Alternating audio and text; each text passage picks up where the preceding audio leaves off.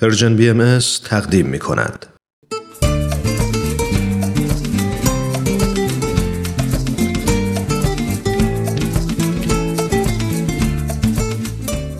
کاوشی در تعصب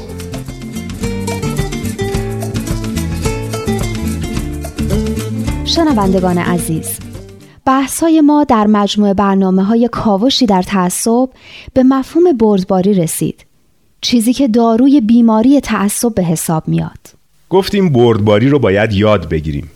بله بردباری رو باید یاد بگیریم تا بتونیم تعصب رو پشت سر بذاریم و اولین قدم در مسیر بردباری آشنا شدن با حقوق دیگرانه. به یادگیری حقوق بشر رسیدیم.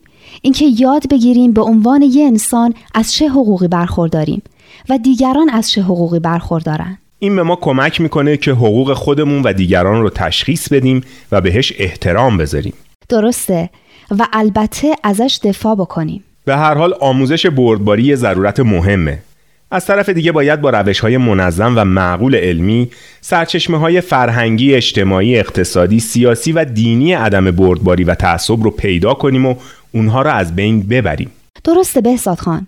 چون همین تعصب و عدم بردباریه که ریشه های اصلی ترد و خشونت رو تشکیل میده برای مبارزه با خشونت باید ریشه های تعصب رو خشکوند به هر حال سیاست ها و برنامه های آموزشی باید به ایجاد تفاهم و بردباری و اتحاد هم در میون افراد و هم در میون گروه های مختلف قومی، اجتماعی، فرهنگی، دینی و زبانی کمک کنند.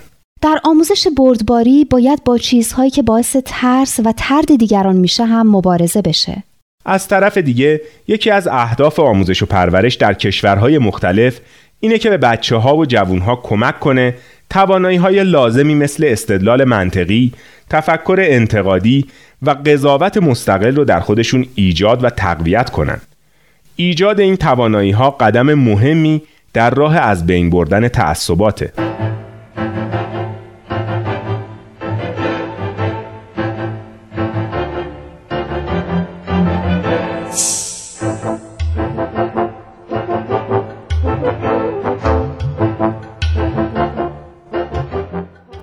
استانداردها رو باید مقایسه بکنیم. با بحثی که درباره نمود تعصب در کتابهای درسی خودمون داشتیم. و ببینیم چطور باید این فاصله رو از بین ببریم. و ایجاد چه تغییراتی در محتوای درسی و آموزشی ما لازمه. به هر حال در این بیانیه کشورهای امضا کننده متعهد میشن که از تحقیقات علوم اجتماعی و آموزش در زمینه بردباری، حقوق بشر و عدم خشونت پشتیبانی کنند و این برنامه ها رو به اجرا در بیارن. این یعنی اینکه توجه خاصی به اصلاح تربیت معلم، برنامه های تحصیلی، محتوای کتب درسی و سایر مواد آموزشی که شامل فناوری های جدید آموزشی هم هست بشه. به این هدف که شهروندای مسئول و متوجه پرورش داده بشن که نسبت به سایر فرهنگ ها دید بازی داشته باشن و ارزش آزادی رو بدونن. درسته ندا خانم. شهروندایی که به شن و منزلت انسانی و تفاوت‌های دیگران احترام بگذارن. کسایی که بتونن از اختلافات جلوگیری کنن و یا اونا رو با روش‌های صلح‌آمیز و بدون خشونت حل کنن.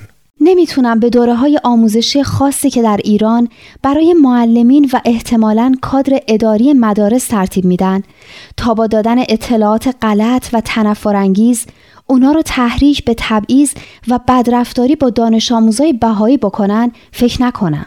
بله حق با شماست. منم همین فکر از ذهنم گذشت.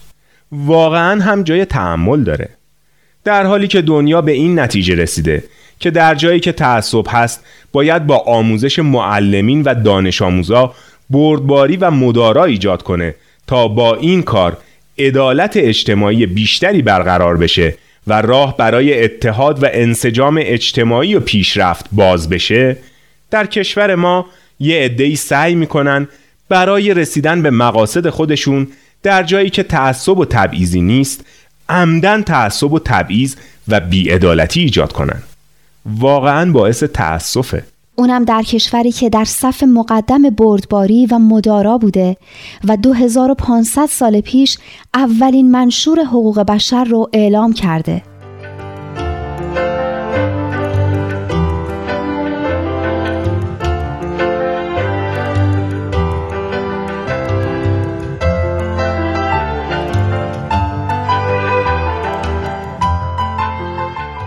متاسفانه با این کار به غیر از اون که گروه های اقلیت رو قربانی تعصب می‌کنن راه رو بر انسجام و پیشرفت و ترقی اجتماعی کشور هم میبندن برگردیم به بیانیه اصول بردباری یونسکو در این سند کشورهای امضا کننده متعهد میشن که به کمک برنامه ها و مؤسساتی که در حوزه های آموزشی، علوم، فرهنگ و ارتباطات دارند، بردباری و عدم خشونت را ترویج کنند. این ماده پنجم این بیانیه بود. بله در ماده ششم و آخر هم این بیانیه اعلام می‌کنه که به منظور ایجاد آگاهی عمومی و برای تاکید بر خطرات تعصب و عدم بردباری و برای آنکه با تلاش و تعهدی دوباره از ترویج و آموزش بردباری پشتیبانی کنیم روز 16 نوامبر هر سال را روز جهانی بردباری اعلام می کنیم 16 نوامبر به تقویم ما میشه 25 آبان.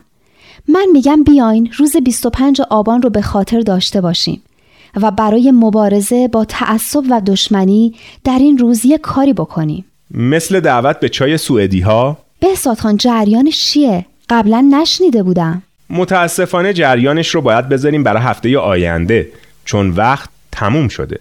پس تا هفته آینده در پناه حق باشید.